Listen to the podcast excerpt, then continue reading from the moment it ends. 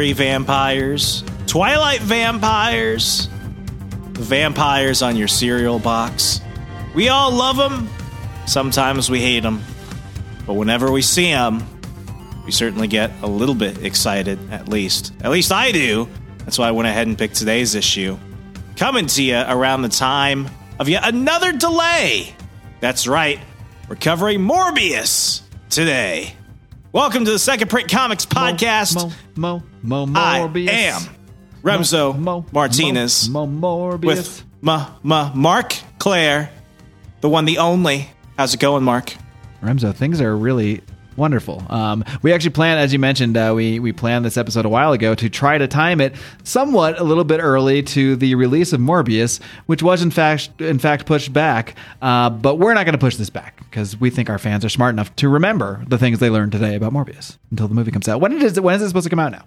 Now they're saying it's April, which April? officially Wow. which officially means that Morbius has been delayed more times than Fox's New Mutants movie. Wow, that's very impressive. That's not a title you want. Do you think the delays have anything to do with like however they might have changed the story regarding No Way Home and the multiverse? Because there is that whole weird thing that everyone's trying to figure out with, you know, they reference Venom in this movie, but also Michael Keaton's Vulture is in this movie. I'm wondering how much of this could be tied into them trying to make this multiverse make sense in some way, shape, or form, or if it's just, you know, normal production nonsense, or Jared Leto being a drama queen. Who knows? I, I mean, the last three years worth of movies have been pushed so many times, and when you look at everything coming out of uh, Marvel Disney, they've been really like shooting at the hip, hoping they can get things, you know, uh, filmed and edited and you know post productions and all that stuff in time. Uh, I, I think with No Way Home, I mean, they were adding things to that film like up until about three months before they went ahead and did the uh, the second delay, which pushed it into twenty twenty one. And then, I mean, they were doing the same thing for Venom. I mean, tho- those two after credits for Venom Two, uh, Let There Be Carnage, and then for No Way Home. Uh, which, by the way, on the feed, you can listen to one of our Patreon episodes we made public, where yes, Marc Caleb and I, generous.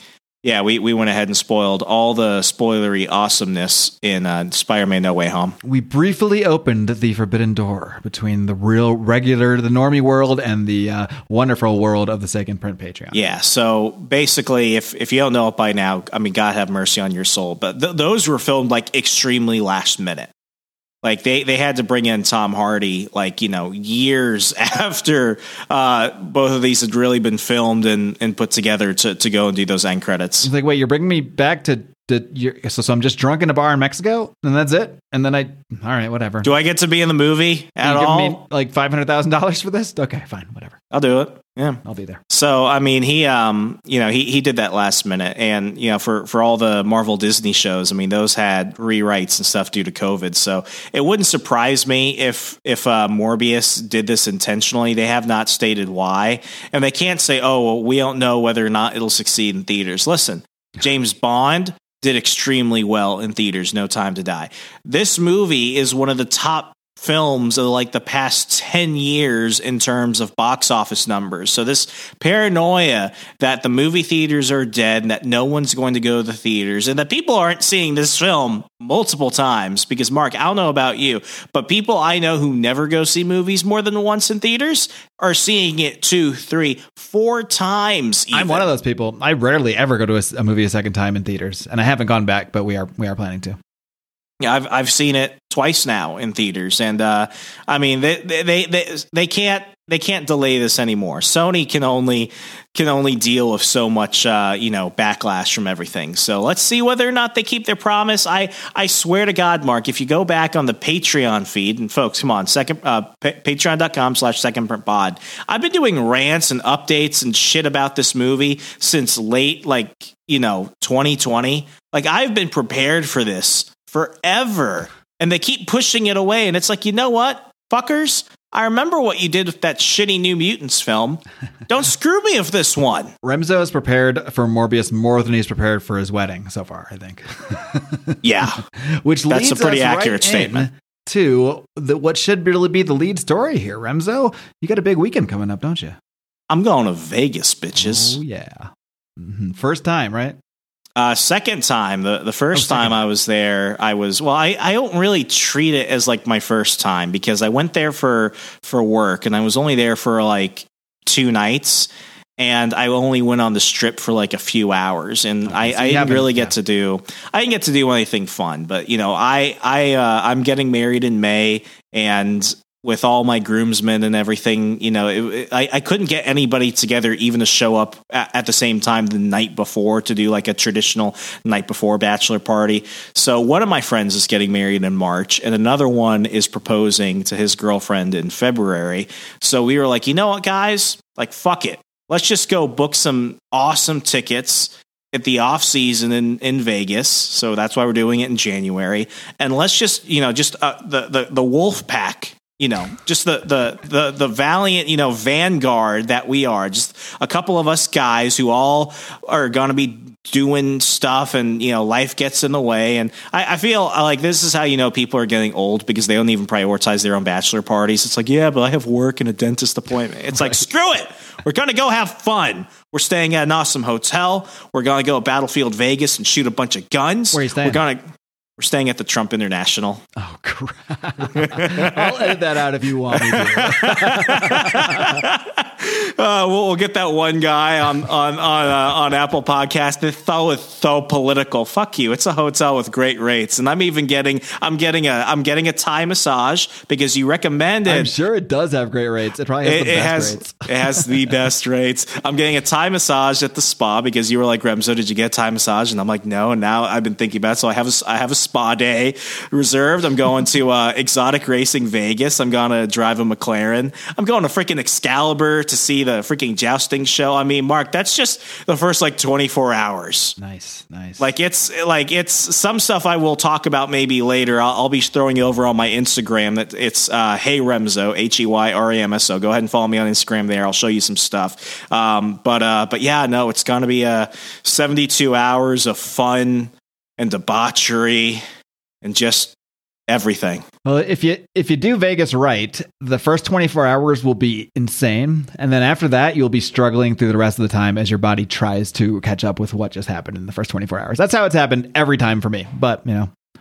we shall see. But I wish you the best. If you do it right, it will save at least five years off your life. So I don't need to live forever, Marc. no, no, yeah. Who wants to? I? I I, I, I want to live. I don't just want to exist. All right. And this is why you should all contribute to the Second Print Patreon at patreon.com slash second print pod so Remso can uh, live fast and die young, maybe? I like that. like that. We'll roll with it. We'll roll with it. Not like Bob Saget. Yeah. We don't just beg for money. soon? Oh, no. Oh, no. I am very sad about Bob Saget. I am. I saw Bob Saget in October. I never met Bob Saget uh, living in LA all those years, but I did stalk him at an art gallery once. Was this during? Was this before or after America's Funniest Home Videos? oh, way after, way after. Probably like, I don't know, four or five years ago. Saw him at this like art thing I was at, and I was like, that's Bob Saget. I'm like, I don't want to say hi to him because that's weird. I'll just follow him around a little bit. Danny Tanner, can we get a photo? uh, but but like for real, it feels so weird because I I feel like that was one of the well one that was the first like live stand up show I had seen in like three four years because all the all the clubs in DC got shut down uh, during the lockdowns and stuff. So when I came to Milwaukee, I was like, you know, we've got a brand new improv place, which is bringing in like you know Nikki Glaser, um, yeah, I think Aziz Ansari came at one point, Miss Pat. I mean, lots of great comedic talent. And when I saw on Instagram he was promoting that he was coming to town, I was like, of course I'm going to go see Bob Saget here. And uh, I mean, I remember it like it was it was recent. So to see that, uh, um, you know, he he passed away at 65. 65 is not old. Especially not in, nine, in, in, in 19 in 2021. Man, man, that's how old I am. I'm still thinking it's the 1900s. Yeah, like it like that that is that is what uh what shocked me. So this weekend we are we're going to dedicate our not bachelor bachelor party, technically my bachelor party, but everyone's just, you know, Vegas fun time to uh to Bob Saget. Excellent. So- excellent. Yeah. Now now we're not just doing this for ourselves. We're we're doing this in memory of a man whose life was the party. Now you have So- purpose. Now we have purpose. Indeed. All right. Well, speaking of purpose, let's get on to our purpose here today. Is to dive in to the origin story, probably one of many retellings of the origin story, but a retelling of the origin story of Morbius. Mark, how familiar are you with the immortal vampire known as Morbius? Morbius kind of falls into this category of characters that, as long as I was a fan, I was always vaguely aware that they existed and that they popped into a lot of books I read. Uh, particularly, you know, Morbius popped into uh, one of a bazillion different cameos during the Maximum Carnage uh, episode that I still can't believe. I guess it's it's more believable than the fact that I recapped 24 issues of Savage Dragon way back in episode three. Uh, but even that Maximum Carnage episode was quite the feat. We did all 14 uh, issues of on that episode. See, I got this. That shit was some pain. Turn over a new leaf. That was that was quite painful. Yes, um, but yeah, I mean, he's one of these characters that just I know they exist. They pop into books, but I've never really read Morbius books. I would I would put I get a lot of these ghoulish characters, which is weird because I am a fan of like horror and the macabre and all that stuff. But uh, those were just never the books I read regularly. So I mean, I would put like Blade into that category, Morbius, uh, Doctor Strange, Ghost Rider. These were always characters that interacted with all the characters that I followed, but I never really followed them individually. Yeah, uh, my first uh, my first encounter with Morbius came in the 1990s uh, Spider-Man cartoon, which was really my introduction to everything Marvel. It came through that cartoon. And Morbius was a scary mofo because he didn't look like he does in the comics. This one wore a trench coat. He was very 90s, let's put it that way. And he was one of the few characters in the animated Spider Man series that was actually allowed to hit people because uh, Fox, uh, Fox Kids or whatever, they had a rule where they were never allowed to punch each other. So if you go back and look at those old cartoons, they're never hitting each other. They're always bumping each other into like buildings and stuff like that or like shooting lasers around each other. So you could never show explicit violence. But with Morbius, they kind of skirted around that. So that got into like my five, six year old brain. And then I remember in 1999, this is when I was really starting to be like, you know, I love comic books. Morbius issue one was the first comic book my parents told me I could not buy because on the cover, it showed just his face uh, so he doesn't look like a good guy. He doesn't look like a superhero. And in the in the cover it was a silver edition cover but the blood running down his mouth was bright red. So my parents saw that and they're like we're not letting our you know uh, first first grade. Yeah he cannot read this shit so here's Suicide Squad instead.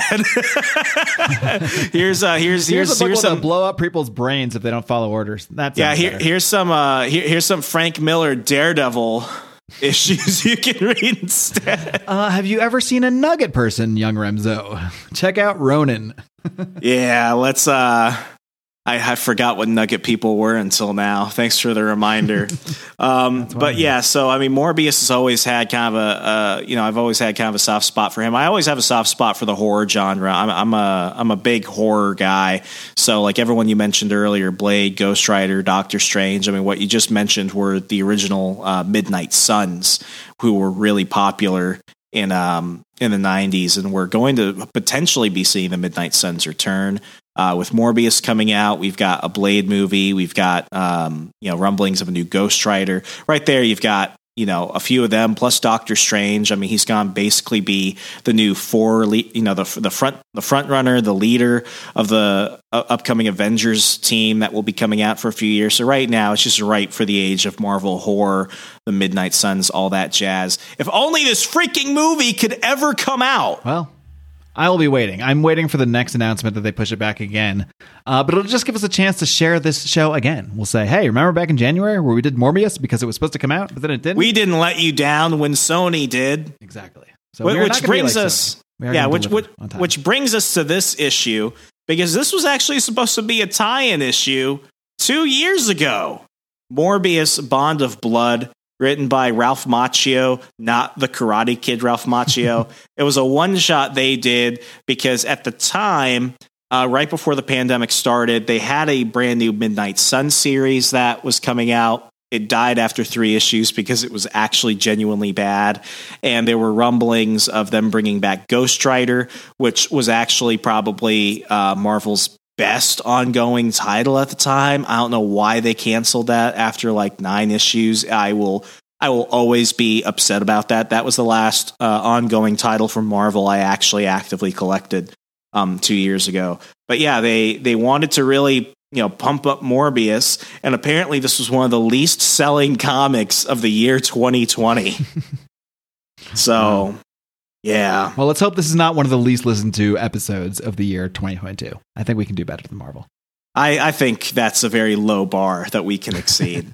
but anyway, Morbius, Bond of Blood. Uh, we open up the issue and we see Morbius um, laying down with his arms crossed, almost like he's in a coffin like state. He's in some abandoned building. And what I always like about um, the Marvel horror genre, and this goes back to like Marvel monsters with like Man Thing and Ghost Rider and stuff like that, is that they had they they always kept like their 1960s style. I call it like the Stan Lee narrative, kind of like a horror book or something because you don't often see the characters in their own minds. You don't usually see those thought balloons and stuff like that, or that self narration. They always kind of have like this omnipotent narrator who is reading it kind of like they're reading a horror story, like Bram Stoker's Dracula or Mary Shelley's uh, Frankenstein. So I always dig that. It starts with He sleeps, the sleep of the dead, but he is alive. It is night, and the hunger is upon him. And the city of New York will provide him the substance his unique physiology demands. His bones are hollow, and a strong breeze is enough to carry him aloft into the night sky, aided by his underarm glider. He is Morbius, the living vampire, and, I love the art by uh, Tom Reilly. Tom Reilly did um, did Spider Woman for a bit. Uh, I, I, liked his artwork over there. Um, he really kind of narrows down that like '70s era of uh, Marvel that you see of like the original Ghost Rider and stuff like that. So I, I love how they just really kind of run into that nostalgia. Yeah, I'll say I didn't I didn't love the art at first until I mean we'll talk about this more when we give our scores at the end, of course. But uh, but I got I, I it, once I got the vibe of the issue and uh, I, I realized that it was kind of going for that retro feel. It then it, then the art actually made more sense to me. So I did I did kind of it, even even though it's only one issue we're talking about, I did kind of grow into it over the course of the issue. Yeah, it's it's a it's definitely a nostalgia style. I don't think it works great for everything. Tom Reilly was uh, for for a few of the other series. Like he he didn't match, and that's the thing. Like some some writers are better. I'm sorry, some artists are better in certain genre types, and I feel like with John Riley, he hasn't always fit into some of the other Marvel books that he did. But for Morbius, for this one, like th- this is some of his best work. Um, but then you, you, go ahead and you see Morbius. He he lunges out this building. He's going out and he's hunting. Morbius is a is an anti-hero. He's not a villain. He's not full on superhero. So some people get confused with it. But I want to establish that he's a he's an anti-hero. And uh, immediately, as he's like gliding down the city streets of New York looking for some prey, you finally get his inner monologue. The craving gnaws at me, a hunger that can be only be satisfied by consuming the blood of another. I once swore that I would only feast on the guilty, but those deserving uh, uh, on the guilty, those deser- already deserving of a dire fate. Though there are occasions I have slipped. So right now you're kind of you know understanding. Wait, like what what occasions is Morbius talking about? And we see that um, this woman in this alleyway is being attacked by this mugger, and he's about to like finish her off because that's what muggers do. So next, you know, Morbius. I, I think these. Here I go. First, I defend drug dealers, then I defend muggers. Um, I'm not going to defend the mugger, but I do think that portrayal. Are you a of, victim shamer? Are you about to be like, what did she deserve? Maybe he's not a mugger. I'm just saying all the muggers I've encountered, uh, they usually just want money. I, I, don't really encounter muggers that often, but I look, I, I am living here in Mexico City. I know a lot of people that have been mugged. They usually just want the money. Once they get that, they don't usually stick around to finish anyone off. They got better things to do, like go spend this money. But you know, hey, whatever. I get it. We need a villain. Morbius needs to kill someone. I get it. He doesn't even kill him. He's actually, you know, for vampires, he's not too bad. He just takes a bite and and moves along. Yeah, he he basically, you know, makes them catatonic. Uh, but anyway, he he swings down and he goes ahead and does his classic. You know, I call it like the Batman speech. It's like when Batman's about to take someone down. Every hero kind of adopts at some point. You will suffer no more injury this evening, madam. And the mugger turns around and you just see like Morbius's shadow of his claws, like about to grab him. And next, you know, as he grabs his neck, he's like, "The same cannot be said for you." And he starts to, you know, drink his blood. And Morbius is like, "Now I shall quench the bloodlust for time, a bloodlust that has held me in sway for years." And basically, the the woman runs off because she's freaking out. She just got mugs. Next thing you, know, you got this vampire who's like drinking her mother her mugger's blood. It's it's a rough night for this lady. So now we go back and um, we're seeing basically a retelling of the Michael Morbius story to kind of just save time on this. He was working uh, on this uh, rare blood disease that was crippling him, and he had these uh, two lab apart, uh, two lab partners. One of them was his girlfriend at the time, and the other one was his friend named Nikos. And what they were basically trying to do is they were trying to do all these experiments with radioactivity and stuff like that to try and, you know, cure Morbius of his blood disease so that way they could go ahead and cure other people. So they go ahead and strap him down in this chair, which is going to go ahead and basically like in all like, you know, 1950s, 60s monster fashion, they're going to go ahead and try and cure him with this crazy type of electricity. I say that like, you know, it doesn't sound as dumb, but like, you know, just just just Because suspend some belief for a minute because comics. So basically they're going to do this experiment and uh, they they go ahead and electrify his blood cells and what ends up happening is they straight up like turn him into a vampire. So he looks fucked up right now. They're just like, "Oh my gosh, did we like fry this guy or something?" But uh, you know, Nikos runs over and he's like, "Michael, are you all right? You screamed." And next thing you know, Michael's like, "I'm this special suit I'm wearing provided me of much needed insulation against the shock. Take me to the cabin where I may rest for a few moments." And um, basically, what, what's going to happen is he's just being held captive in this observation room. But next thing you know, after a few moments of screaming, throwing shit around, kind of losing his shit, Nikos comes over and he's like, Michael, you're white as a sheet. And what happens? Michael goes freaking crazy and he attacks his friend, like choking him to death. That's not Poor a good reaction. So Nikos is dead. And next thing you know, um, Morbius and his eyes in this in this one panel where he, He killed crazy. him. Yeah, it's like straight up horror villain. It's a Right pretty there. interesting origin for a vampire to have nothing to do with actual Vampires. yeah. But he acts, it's weird because it's like it wasn't caused by vampiric activities, which we do know exist in the Marvel Universe via Blade or what have you. Uh, Dracula's even in the Marvel Dracula's universe. Dracula's there, right? Yet he exhibits all the characteristics of a regular vampire. It's interesting. I don't know. I don't know what I think about his origin. They're trying hard and they shouldn't have tried hard to be so original, but, but while, while defaulting to just a complete trope. But as far as vampires go, I, I would say Morbius is a, a fairly interesting one. Yeah. And uh, Mor- Morbius has figured out that, oh shit, I killed my friend. So he starts crying and he's holding his body. He's like dead. He's like, "My because you. He's like dead because you cared. And what of me? What is this thing I've become? The bat extract, the electrical shock acting together, Oh, right, turning the bad me. extract. That's how Yeah. they that's how they tie it into like a real vampire. Yeah, because they they they put it into him first, and then they were electrifying it because comics. because comics. And Morbius, you know, is literally like, it's turned me into a living vampire, one who hungers for blood. Perhaps Martine, with her warm, rich blo- blood, could. And he, you know, Martine is his uh, is his fiance, so immediately he starts thinking like, shit. No, no, don't drink, don't eat fiance's blood. no. Yeah. So at this point, he's just like, you know, going crazy, crazy so much that he's like, you know what? Fuck it. I'm going to kill myself. So I don't know where this lab is, but must be in some type of like creepy Transylvanian, you know, castle because he jumps off this balcony into the water hoping to kill himself, but he, you know, doesn't die. Uh, and that just kind of shows him wandering for years. And, uh, you know, he got on some ship, ate a couple of the, um, you know, the I, I was about to call them ship people, people that work on the ship, the sailors. He he, he killed a bu- he killed a couple of the sailors and he stole their clothes. And at this point, he's like, you know, what? I've I've got to go ahead and make amends for this somehow. So we see him traveling to the Cornell Medical Center. Um, whereas Morbius says, "There's a young man there dying of a rare blood disease." I like how he's just dressed up in this hoodie, like, like, like that's gonna hide his absolutely disgusting Well, white. well, it's a face. hoodie. It's a hoodie, a leather jacket, and a baseball cap. So basically, the perfect disguise within the Marvel Yeah, universe. it's it's the Marvel Universe disguise. I think it's the comics disguise. Let's be honest. Yeah. So he's like, uh, "There's a young man there dying of a rare blood disease. Irony of ironies. He is the son of my late friend and assistant, Emil Nikos. So now we know why Nikos was involved in this pro- in this project to begin with. In Emil's absence, I have kept tabs on his son. Wherever the guilt of killing Emil rises, I try to quell the demons with the knowledge I can keep Christos alive.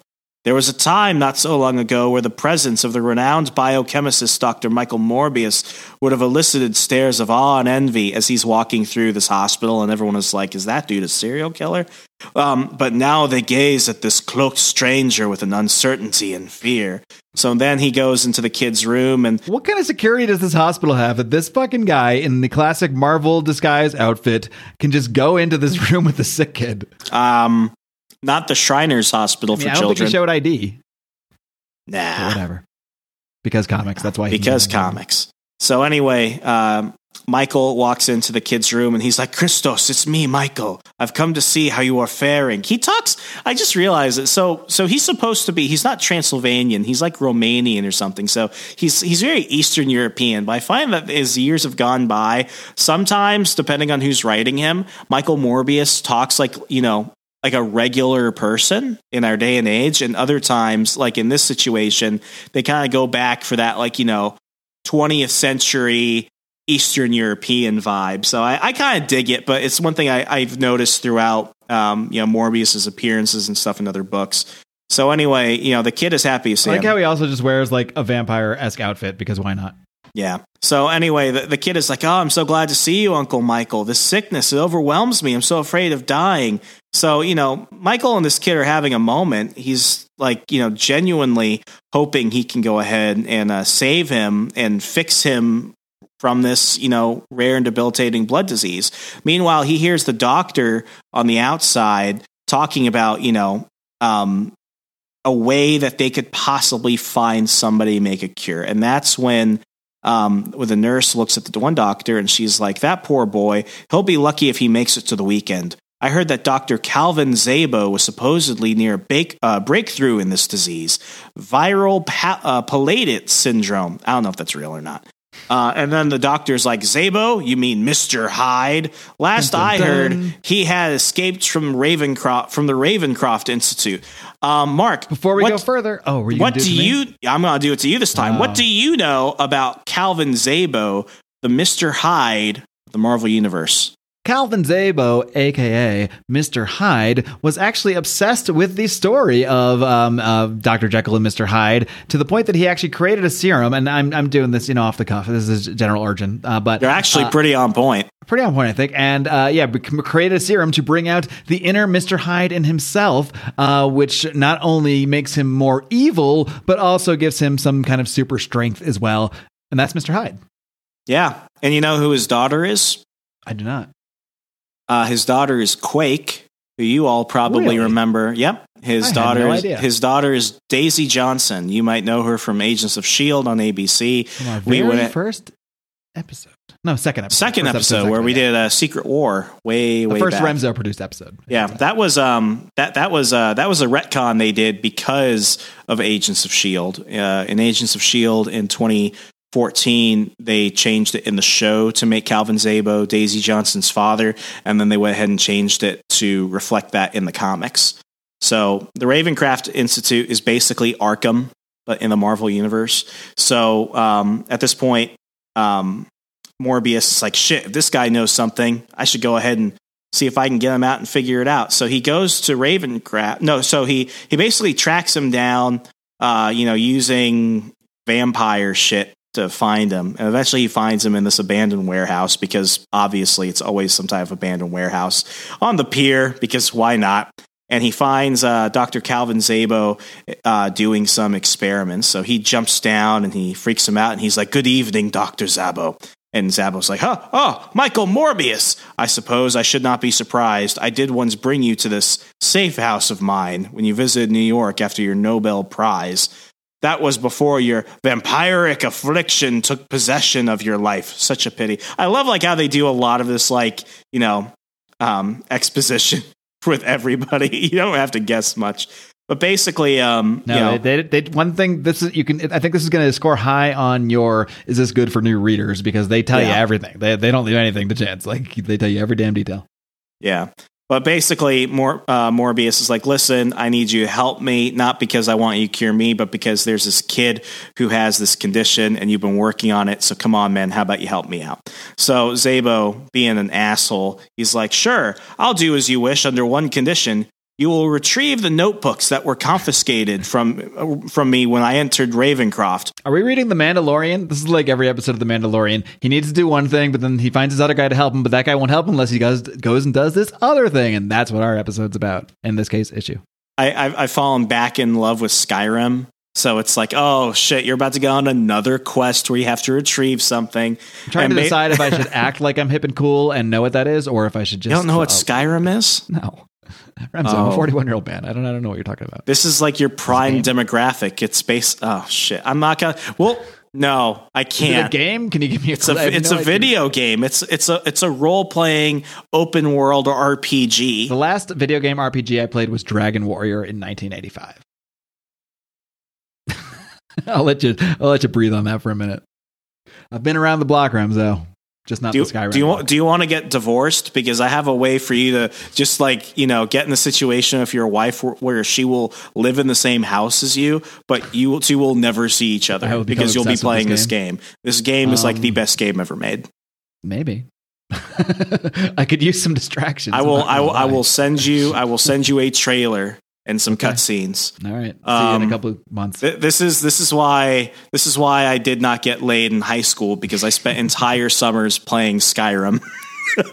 Dude, I had already been an adult in the in the world for like a decade when you were in high school, so that, that that's that's probably why. So you could have afforded to buy this and all the expansion packs. Probably probably. Okay. Anyway, Zal- Zabo's an asshole, and he wants these notebooks, and he's like, "Those Brought to you by notebooks, Skyrim. those note Bethesda should sponsor this show. Bethesda software.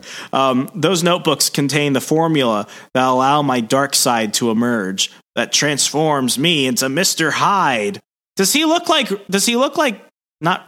Uh, who is the guy from Shawshank Redemption? Redemption, not Robin Williams. Robin Williams is not in Shawshank. No, no, Redemption. no. His name, his name, Tim Robin. Robbins. Tim Robbins. He looks like Tim Robbins. Oh, a little bit. Yeah. I could see that.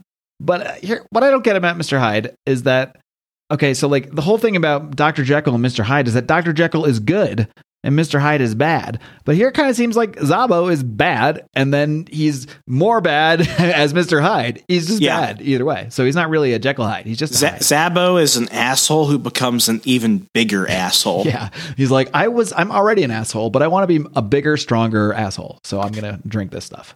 Yeah, so basically, Morbius agrees, knowing that this means bringing the true form of Doctor Hyde back into the world. Mr. Hyde. So, That's so- yeah, Mr. Hyde. So Doctor Asshole, and um, uh, Morbius goes ahead and goes to to Ravencroft, and he breaks in, you know, very easily by just beating up some guards, and uh, immediately. Uh, he goes in, steals the box, and at this point they're like, "Hey, what, what's going on?" So one guy turns on an alarm, and immediately everyone busts out with guns and starts like shooting up the place. But it's okay because that only lasts for like two panels, and, and Morbius is out. Uh, meanwhile, while doesn't he kill was, anybody. Just yeah, doesn't kill leaves. anybody. Yeah. So meanwhile, um, Morbius gets back to Zabo's uh, hideout, and while he was collect, while he was you know stealing the notebooks back, um, Zabo was creating the serum that could go ahead and help this kid, you know, uh, Kristoff, uh, with his uh, blood condition. So what ends up happening is Morbius takes the serum and he rushes back to the hospital. At this point, the kid is just not doing well at all. He's like, Uncle Michael, is it you or am I in a dream? And Morbius is like, No, child, I am really here. I have come with the cure for your sickness. But first, I must tell you something. I cannot hide the truth from you anymore. Your father, my dearest friend, did not die a natural death as you believed. I don't know why he's bringing this up now, but um, he's like, um, I, I am responsible for it. And the kid like wakes up a bit more. He's like, well, what? What do you mean? You two were like brothers. And Morbius is like, indeed. But during an experiment to cure my own blood affliction, the electroshock. There's like a Days of Our Lives I episode. yes, we know. We saw this. We you told us already. Yeah, yeah.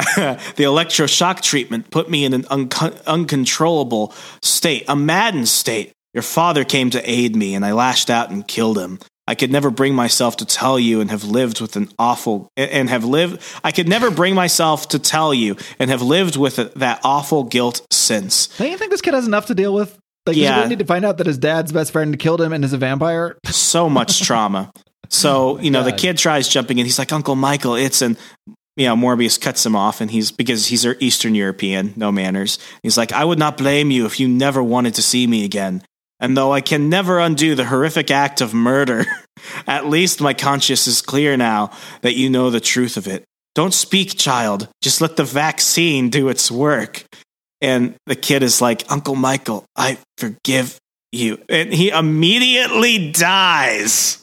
I shouldn't be laughing but it's it's one of the, it's one of those situations where it's like, well, that just that just happened. It's not even like a big scene or you know like a an additional panel or so. It's just the next panel where after the kid's like, "I forgive you," he dies.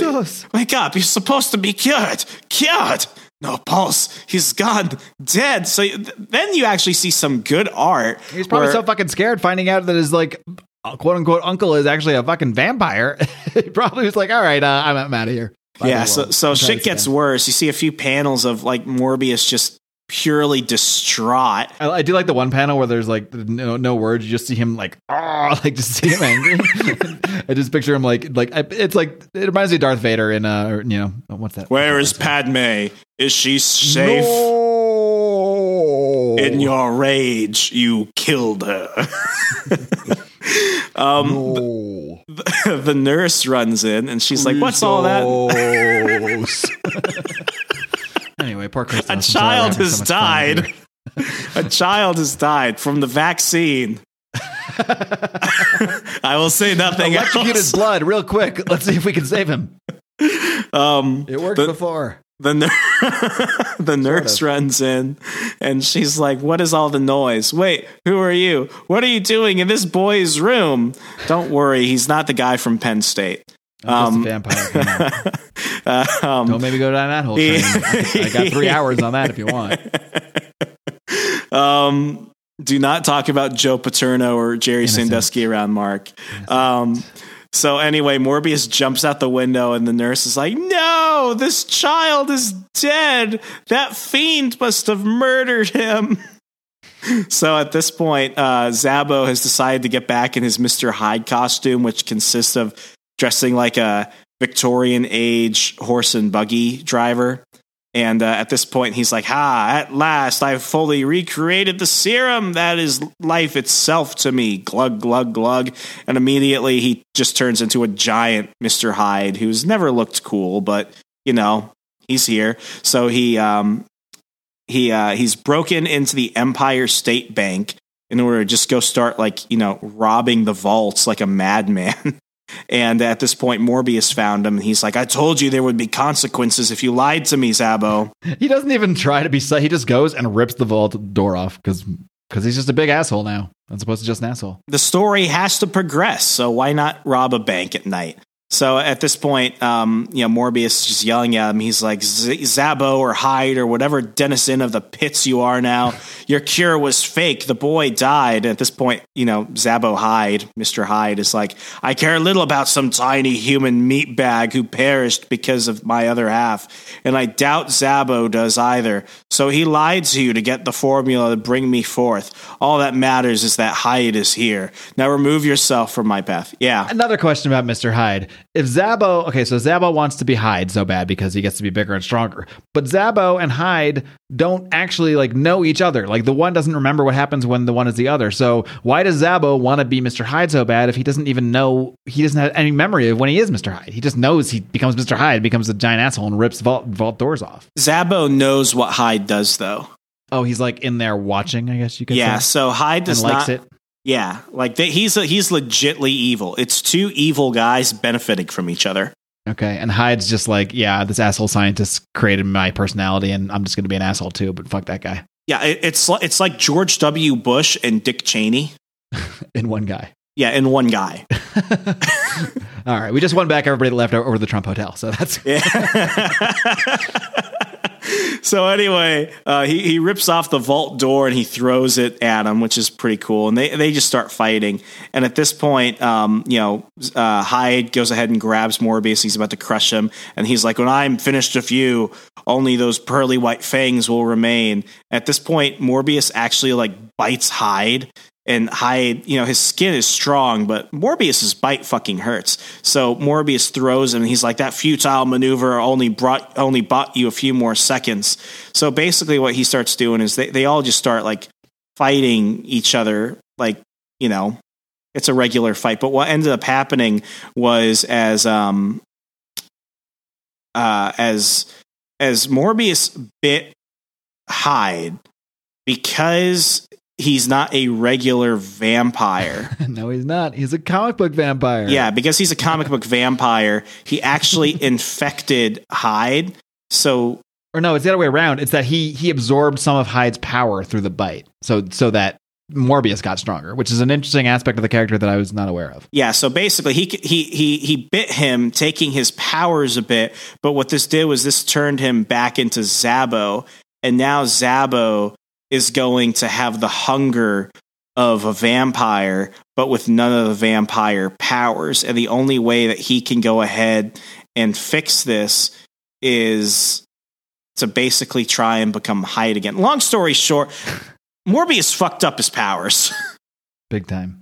Yeah. Until the next time. That Until the next time. yeah. yeah. And they'll probably forget this whole issue happened. Yeah. Uh, but anyway, days later at uh, at Long Island's Calvary Cemetery, uh, you see um, Morbius standing in front of the fresh grave of, of the Christos. graves of the two people he killed. Yeah. and he's like, I failed you, Christos. I did what I could. You had a momentary hope and then oblivion. I think I will think of you often, as I do your beloved father, Emil. May you both rest in peace. I will never. The end. As we see the the ghosty images of Morbius and Emil in the background. and uh yeah, that's that's this issue. That's Morbius. Yeah, we ha- we we both uh, Remso and I behind the scenes have both had quite quite the week, and uh, and obviously with Remso having the bachelor party and another behind the scenes note, we're going to record another episode this week, so we could use a little bit of a shorty one. So that's why uh, we just did decide to do this this one issue. But I gotta say, it's kind of refreshing to just just do one issue. I, I, love I love these one shots, and I mean we did a one shot of uh, Wolverine versus Blade a while back, where you know it's it's another what what I love about one shots, and maybe we'll talk about this for a little bit before um, before we get into the ratings and reviews. I, I've been assessing the type of stuff I want to collect for the remainder of the year because some of my um, subscriptions that I get mailed to me um, because I, I want to be a lazy bum and not support my local comic shop sometimes. Um, I'm not collecting any new ongoing series other than like Berserker at this point. I'm just, I'm just not. Uh, I'm still collecting Berserker. I, it's for me. It's basically Berserker, Savage Dragon, and I'm waiting on. I'm waiting on you, Last Ronin. I'll be here. I'm waiting. Whenever that freaking comes out, but yeah, I mean it's that and Batman the animated series, but they started doing that uh, in seasons, so it won't be monthly. It'll take like a few months off and then come back as like another season. So that doesn't even really count anymore. But what I love about one shots, what I love about mini series and stuff like this is that these are comics that you can pick up. And because the writer knows they have a dedicated page count to this story, they really have to put in as much effort as possible to make this something worth buying because the price tag for mm-hmm. this was a dollar more than most comics. That have a few extra pages than most.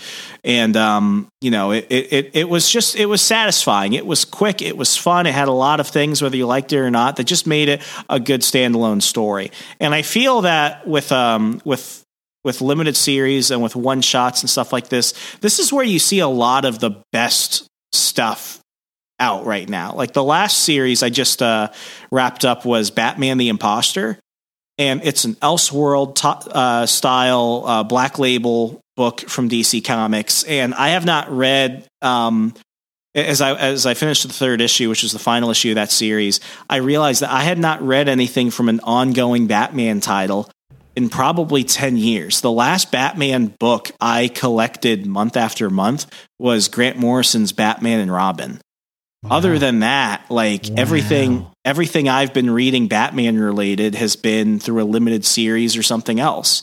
So I feel that where some people look at one shots and on the stuff Tom like this King Batman run for a while? for five for for one for one arc. I read that I am Suicide arc, and after that, I was like, okay, I am not. I don't want to. I don't want to. I don't want to like read ten more issues of basically filler stuff, waiting to see what happens. And Yeah, then I I- read, and then I read the the wedding of Batman and Catwoman, Oh, where God. where like spoiler alert, they don't get fucking married, and then I was like, I'm done. Yeah, that was uh I I did about maybe I want to say like 23 24 of those issues on the well, I'd say week to week. It was you know, every other week. Uh and then I stopped, but as we discussed way back in our very first uh it was actually what was called at the time the pandemic pandemic reading list episode. Before that, I went back and read the entire run all the way through like issue 85 I think it ended with. And well, you can hear my thoughts by going back to that one. The, the archive is plentiful, friends. Check it out. Yeah, but like that that's probably that's probably been it. And even if that counts as reading it monthly, then even then that's like five, six years. Um I mean, I, I look at all my favorite books from last year. The you know that that uh, that Chip Zdarsky Spider Man limited series that uh, I gave an award to a few weeks ago on that episode. Last Ronin. I mean, everything that I've really been a fan of has either been a limited series or a one shot because I just feel that from all the major publishers, the, the stories and events have just not been up to par because a lot of them are going for like these new indie writers who all want to make giant changes to the characters that people will love, that people will hate, not love, that they will fucking hate. And then they bring in these artists that are more more concerned with uh, you know packing products for their own portfolios by doing these massive spreads and these giant ways of revising character designs and stuff that they care very little for the actual quality of their art. Whereas if these limited series you know for both the writers and the artists they they have a lot more like on the line. Therefore i feel like they really put their best foot forward. And you know whether you love this or not folks um, this is one of th- this is probably like one of my favorite like weekends reads of the last couple of years and this came A out weekend read is that different from a Sunday read? it's it's basically the same as a sunday read You could read this on Saturday. yeah, I mean, you could read this on a Friday evening if you're feeling frisky. But like, you know, I, I, I I've thought of this for a while, and when Marc and I started the show in 2020, this was actually one of the first ones on my list. It was going to be down the ways a bit, but like, it was just, it was just fun. And I think that's what I, I, I, I get upset when people are like, "Oh, all modern comics fucking suck. Everyone fucking sucks. Everything is freaking terrible." It's like, no. Sometimes you can find something that just reminds you how like fun and quirky and weird and just exciting some comics can be. Not everything even has to be It's about art. finding, um, to uh, to somewhat paraphrase one of my favorite movies, Disney's Aladdin. It's about finding the diamond in the rough. exactly. And when I say favorite movies, I am talking about the Will Smith edition. Are you even get me fucking serious? It's, it's absolutely. Have you seen it? No. Don't judge it until you've seen it. Because my wife and I watched it, thinking just to watch. Let's see how absurd this is, and it was fucking awesome. Did, did, did you watch it in an altered state like The Matrix Resurrections? I mean, of course, Reps. Who are you talking to? well, I'm sorry. I just had to make sure. not about to risk risk not doing that. but I have followed up. I, I've seen it a couple times. I think it's legitimately very well done, I, and I will stand by this. What's your- this is my hill. I'm going to die on this hill. You can you Will can Smith have that deserves an Oscar for Aladdin. That's I said it here, and I mean it. Right. Anyway, we can move on to our scores. What uh Before- before before we do that, what, what's what's your opinion of one shots and limited series? Uh, you know, I'm finding in general that that's more of what I'm drawn to now because I it's a, a low commitment level, which is kind of what I'm looking for in my reading right now. Um, and I, I've always been like a fresh start kind of guy. Like I mentioned, like one reason I've been such a fan of Savage Dragon this whole time is because I got on in the beginning, it sucked me in at the beginning, and there's so many payoffs uh, over the long term. Uh, but you know, to to get into a book that's it's really hard to find a book like that and to really need to stick with it long term especially in the big two where there's constantly new you know art you know writer and artist changes all the time editorial changes um, all this sort of stuff that you can never really count on any one book staying good over a long long term uh, period uh, whereas you can find a lot of gems in limited series form i think you know last year a couple of my favorite reads were were limited series um, reading the infinite frontier which i, gave actually gave my best miniseries so back in good. award show So good. and yeah, and I'm also enjoying Justice Incarnate right now, another limited series. Also, and these are all DC books for some reason, but these these are the limited series I was reading last year. And also, um, uh, what's it called? Superman and the Authority. I enjoyed all three of those.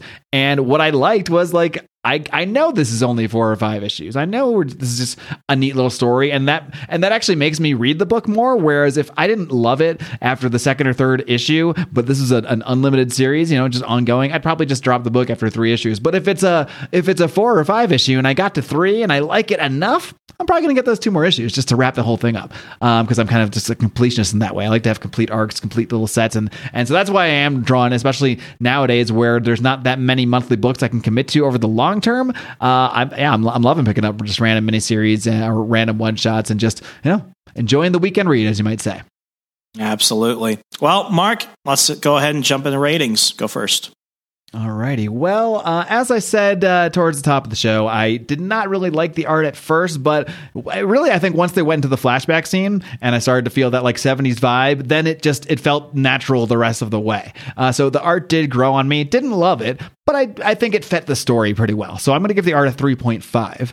Um, and as far as the story goes, you know, it was very straightforward. Um, but it is kind of, it is basically an origin story, so it should explain the origin, and it did that very well. Uh, it did that a number of times throughout the story as Morbius explained his you know condition to like three different people. So it's electrify my blood. yes, we get the you definitely know how Morbius exists by the end of this, no doubt about it. Which is what it's intended to do. It's intended to introduce. This just came out a couple years ago, right?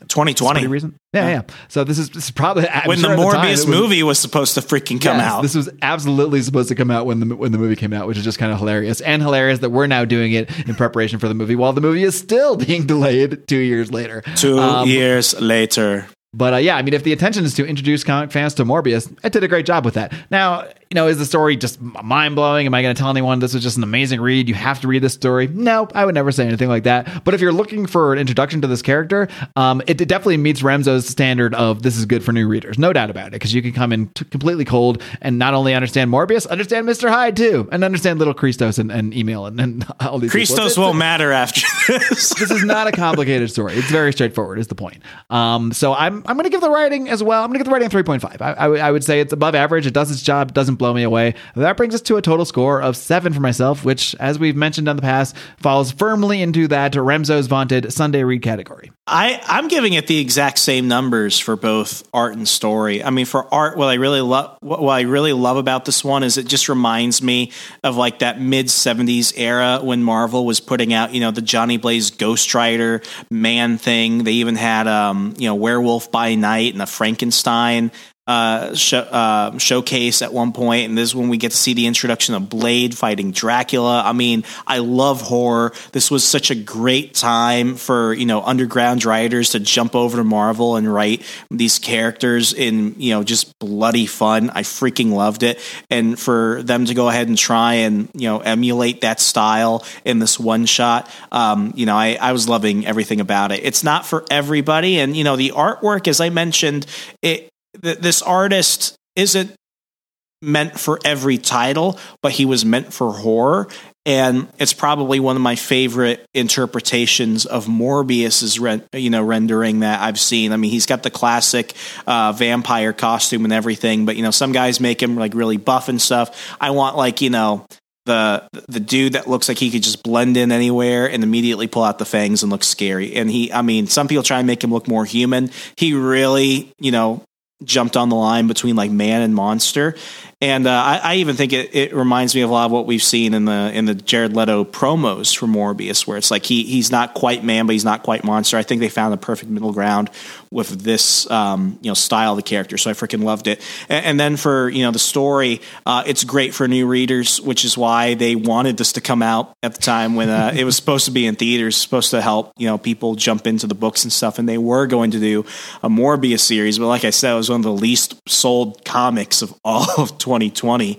Um, so I mean, it, it, really did backfire. But uh, I mean, it's just a good direct read. It's not art. It's not trash. It's just fun. It's the perfect book to pick up on a Sunday at the store if you just wanted to peruse around and pick up something. If you saw this, I would say, you know what? Spend the four or five bucks and enjoy your afternoon. So this gives it a total score of a 14 out of 20. Indeed. Yep. Firmly Sunday read category. You can also alternatively just subscribe to Marvel Unlimited, and you don't even need to spend the four or five bucks. But you know, I'll, I'll stop trying to take away. Do it for Christos. do it for do it for Christos and Emil. he Poor died in a Christos, story you never read. He gets to have. He gets to. I presume heaven. He was probably couldn't have done anything that bad in his, his short life. But Plot twist ends up with Mephisto. Man, what did you in? Oh, this this blood disease, and also my dad's best friend told me he was a vampire, and that really pushed me over. The edge.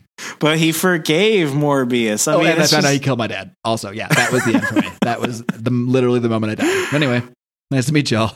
yeah. So if you see it, whether you love Morbius or not, I think you'll have a good time. I agree. Worth reading. Are you going to go see it in theaters?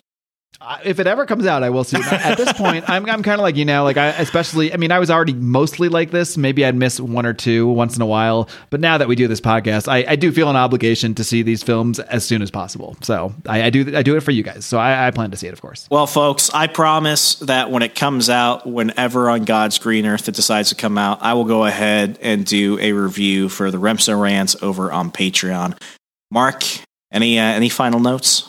Just that, um, you know, I wish you the best in your your bachelor affairs this weekend, and Yeah, that, yeah. um, I hope you survive uh, survive Vegas and are able to continue to podcast after that.